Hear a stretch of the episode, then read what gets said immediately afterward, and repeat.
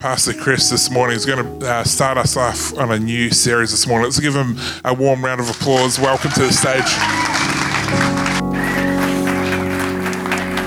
Thank you. Uh, you guys can be seated except for George for a moment, please. Who's refreshed in the new year? Who, who, who'd like a bit more faith? No, you've all got enough? I tell you what, do you know how you generate faith? You do something that needs it. I got up this morning and uh, the TV was on down in the kitchen, and the first thing I saw was the fact that the, there has been an unusual number of people getting the flu over summer. You're thinking, come on, this isn't even flu season.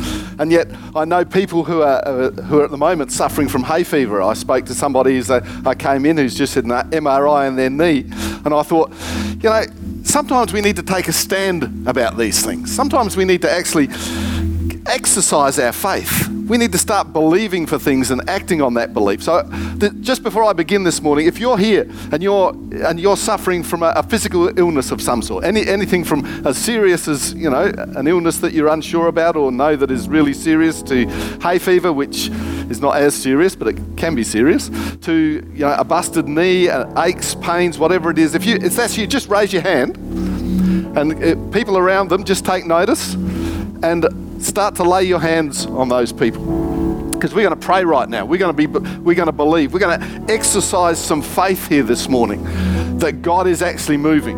Holy Spirit, we pray right now. We thank you for your healing power.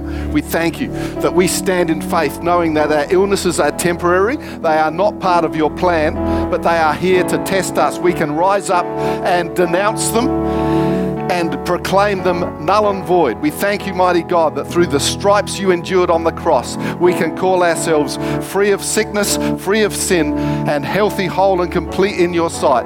Right here, right now, in Jesus' name. And everybody said, Amen. Now, I'm not going to ask you whether you feel well or not. What I need to ask you is, is your faith growing? Do you believe that the power of God is working? Because, that, that, I mean, Jesus did the same thing. He, did, he said, you know, do I tell you, be healed, or do I say your sins are forgiven? Either way, it's our faith that actually heals us. It's not me. It's not me praying. I mean, God's possibly looking down saying, Chris, come on, that was a crap prayer. You can do better than that. But he does, you know why he doesn't do that? Knows it's not my eloquence that's doing it. It's our faith in the power of God working through us. Never forget that. Thanks, George. You can, you can be seated. So, we're starting off a brand new idea this year called Exploring My Strange Bible.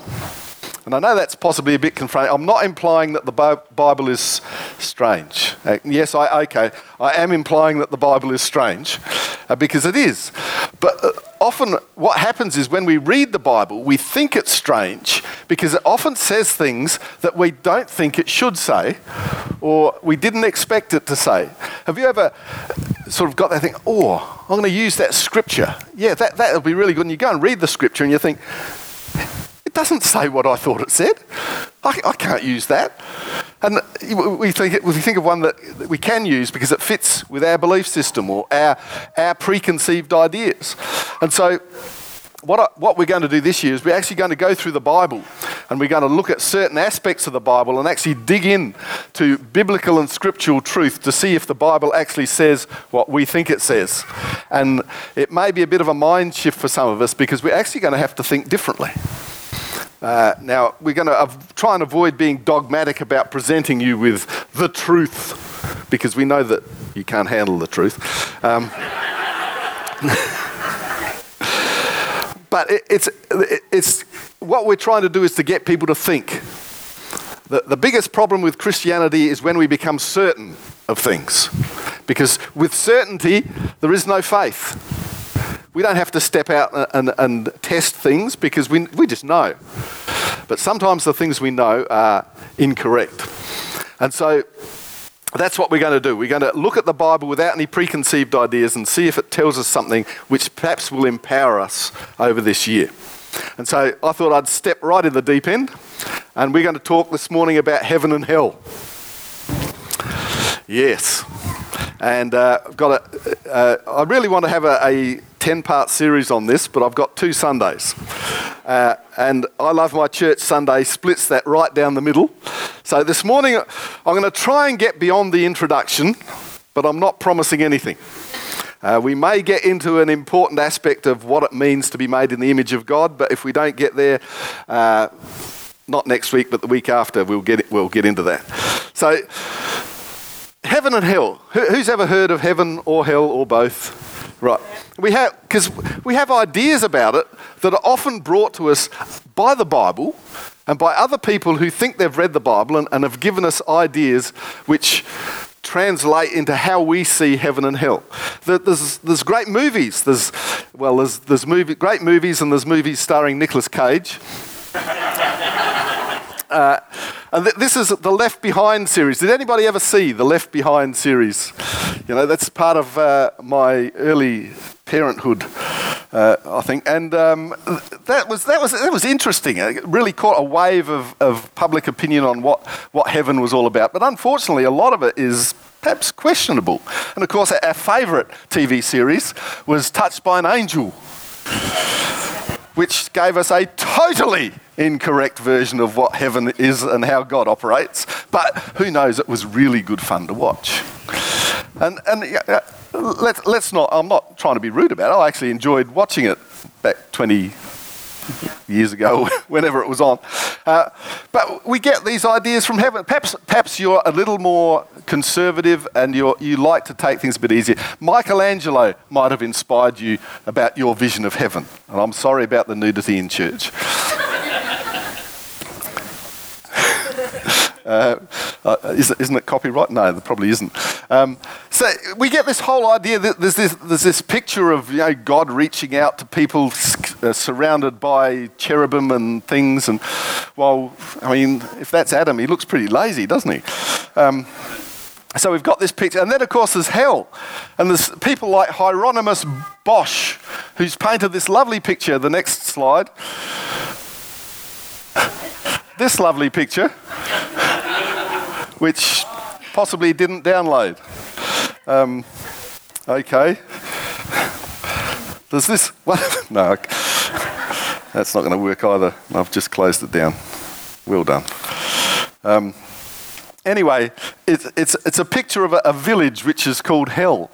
Um, and it's got all manner of skeletons, and uh, there's burning fires, and there's people being stabbed, and it, it, it's not a really nice image. Any hope of. um, I think of all sorts of jokes, but when you put on the spot, they just. None of the clean ones come to mind. So, anyway, whether you're inspired by medieval art, TV series, movies, uh, for better or worse, the images and the ideas that come to our mind, there we go. There's a good, good view of heaven, uh, hell, sorry. I mean, it's got all the sins. It's got murder with knives. It's got uh, playing cards up there. It's got meat grinders and. And so, uh, people, is it any wonder that people have weird ideas about what heaven and hell are? Okay, let, let's, let's take that one off. Uh, so, some of these ideas come from the Bible. But many, many, many ideas that we have about heaven and hell are just straight up wrong. Uh, they're wrong, and, and like some of them supposedly come from the Bible. When you actually go to the Bible passages that people quote, they actually say something different to what you thought it was saying. And so, what we actually have here is two views of heaven and hell.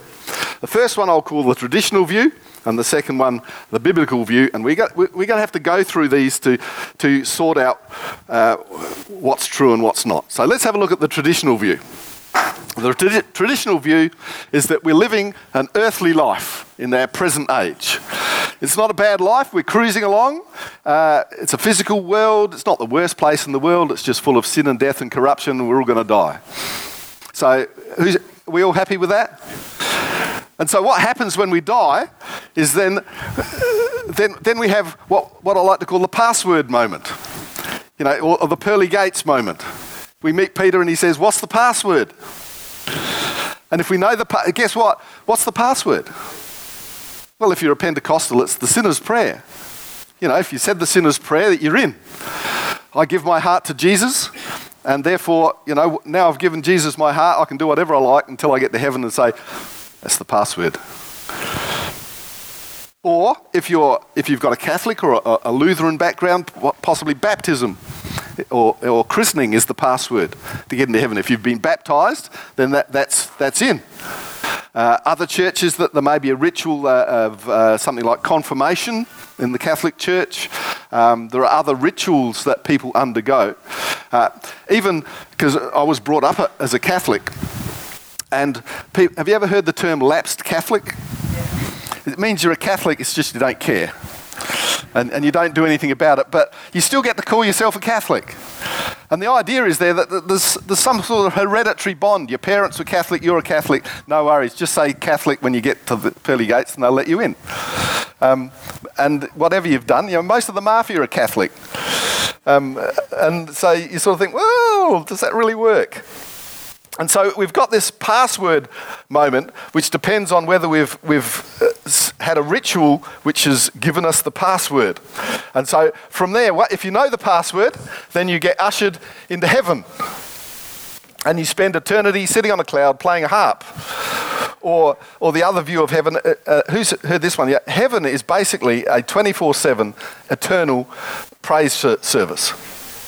I mean, that's it. We're, we're, stuck for eternity with our hands in the air, watching a screen with the words of the songs on it. I mean, who doesn't want to go to heaven already? I mean, it's bad enough in the morning, you've got three songs and your arms are tired by the end of that. And so we've got this idea that, okay, our eternity is going to be spent in heaven in a, a non physical place, playing a non physical harp um, for non physically ever. Um, and of course, if you don't know the password, then the trapdoor opens and you are immersed in a lake or a sea of fire, screaming torment at the top of your lungs for the rest of your life in a non physical way, of course, because hell is a, a spiritual place of torment and, and torture. And, uh, you know, it doesn't sound. When you die, it sounds as though it might be best to go nowhere, doesn't it? But this is the traditional view that people go to either heaven or hell at the end of their lives based on whether or not they actually knew the password. And so, this is what I'd say about this particular view, this traditional view. There are parts and pieces of it that come from the Bible. But I think the best thing we can say about it is that it's actually quite inadequate in describing what the Bible tells us about heaven and hell and the importance of us actually knowing what it's about. And so, I mean, I don't know about you, but if I've had to explain my faith to people, a picture like that of heaven and hell, heaven and hell, sorry, can be one of the biggest stumbling blocks to actually getting people to accept the Christian faith. Because they look at that and they think, well, that's ridiculous. Why would I change my lifestyle to sit on a cloud in a spiritual sense and do nothing for the rest of eternity, even though there's no worry, there's no, there's no strife. And I saw a cartoon the other day, two, two people sitting on clouds playing harps, and one of them says to the other, I miss stress. and so we, we actually need to look at not only how we view it, but how we can actually present the biblical view of heaven and hell to people who are looking to faith. Because let me tell you, this isn't it. This isn't what God has planned. This isn't even what He says happens. And although the concepts of heaven and hell are actually difficult, so even, even though this particular view isn't the whole picture and is quite misleading, it doesn't mean that the whole idea of heaven and hell isn't actually a tricky one. But I think it's important to remove all the obstacles that we can. So, okay, now we're going to look at the next one. This is the biblical view. Now, as you can see, it's a little more complicated, so we're going to have a, a, a, bit more time to wander around in this and explain what it means. Now, before anybody gets upset, this isn't actually something new theologically. I, I haven't discovered a heresy here, and I'm bringing it to you just so that I can play with your minds. If you read your Bible, and in fact, if you actually think about what you know about the Bible, you'll realize that you do already understand most of this. So, we were created in the image of God. So, what does, what does that mean? We are representations of the Creator to the world. And the way that we fulfill this uh, vocation that we have is by intimacy, close relationship, trust, and obedience to the Creator. Because that's what we were created for. And we work, if we read in the Bible, we discover that that is what we're, we're created to do, and that works really well for about two and a half pages. Which is a little upsetting, really humanity takes a terrible turn and everything suddenly hinges on a choice of sin and selfishness. And it's interesting that the Bible closely links the sin of humanity with our experience of death.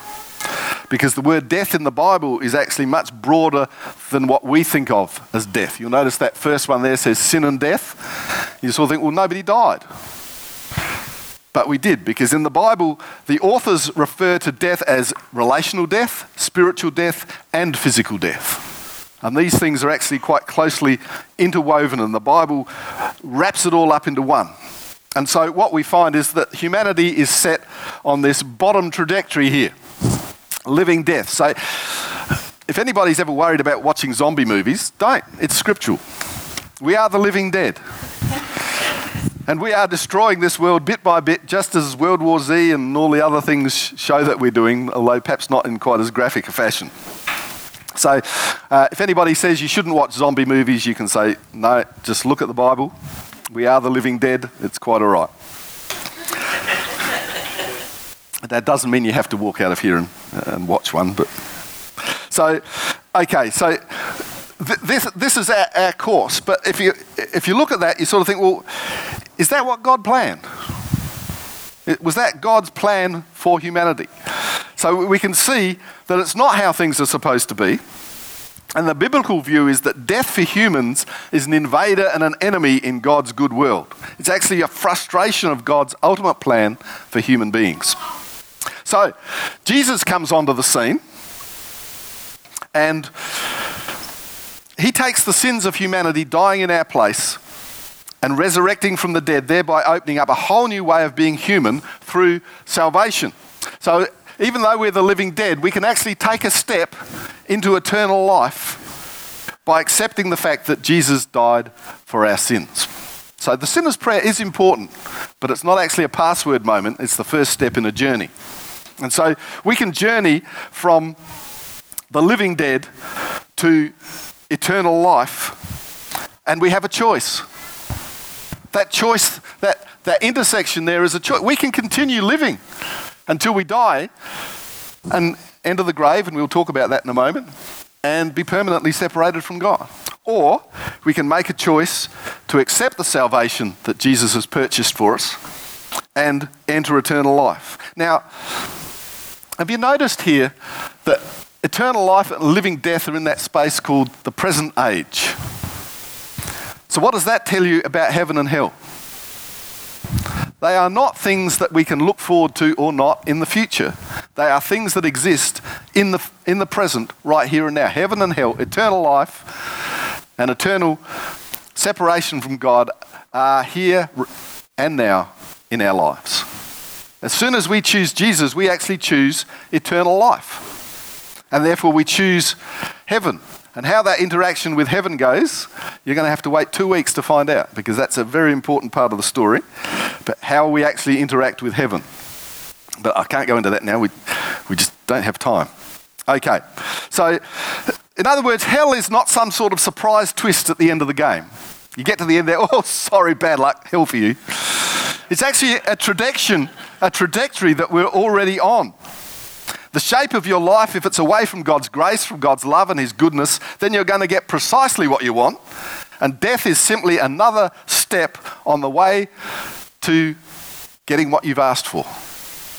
You're on that trajectory not because God put you on that trajectory, not because that's, that's the way you have to go, because you have made a choice, because you want to go to hell. And so hell is actually a, pl- a place that people, or a, a, a state of mind or a state of being that people are aiming for. People want to go there. There, there are some great biblical examples of that, but probably won't get into that until two weeks. Is anybody coming back in a couple of weeks? this is going to be one of those series with the, with the biggest cliffhanger at the end. Uh, I got a TV writer to help me with this. Um, so, okay. So, of course, on the flip side, eternal life is actually something that begins now. And Jesus makes this very clear. And so, whatever heaven is, it is a future continuation of something that we are supposed to have access to right now. And this all happens before we die, whether we live a living death or whether we live an eternal life. We have physical death, and then we have the theological term for life after death, which is called the intermediate state. Had anybody ever heard of the intermediate state before this morning? Me neither. Um, I obviously don't read a lot of theological textbooks, so I had to drag one out and have a look at it. And yes, uh, theologians refer to it as the intermediate state. We refer to it as life after death.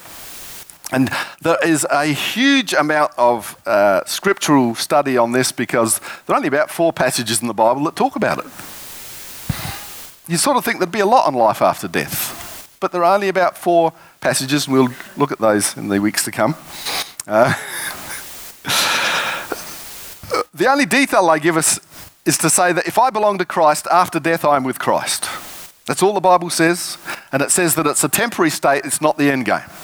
And the same thing goes for people who have rejected Christ, or at least rejected what God has revealed about himself to them. They go to the grave. The Greek word for that, of course, is Hades. And about what happens to unbelievers after death before the next stage, there is actually zero detail in the Bible. It says nothing. Absolutely nothing. So, let's finish. No. So, uh, they just go to the grave. That's all we know. And uh, so, what the Bible is actually mostly interested in, what the Bible, Bible actually talks about more than anything else, is not life after death, but life after life after death. Did you get that? Okay, so life after life after death is what happens upon Jesus' return and bringing final judgment and setting things right in our world and the final resurrection. So, this is the age to come. Scripture is pretty clear that resurrection is not a fate only for believers in the future, but literally every human will be re embodied in some sort of transformed physical existence. Who thinks that sounds a bit like the Twilight Zone? So, if it does, this is just one of those things where truth is stranger than fiction. Because the whole of our faith is built on the fact that Jesus rose from the dead in a formed physical experience as a precursor or as the, uh, as the starting point for what the whole human race is destined for.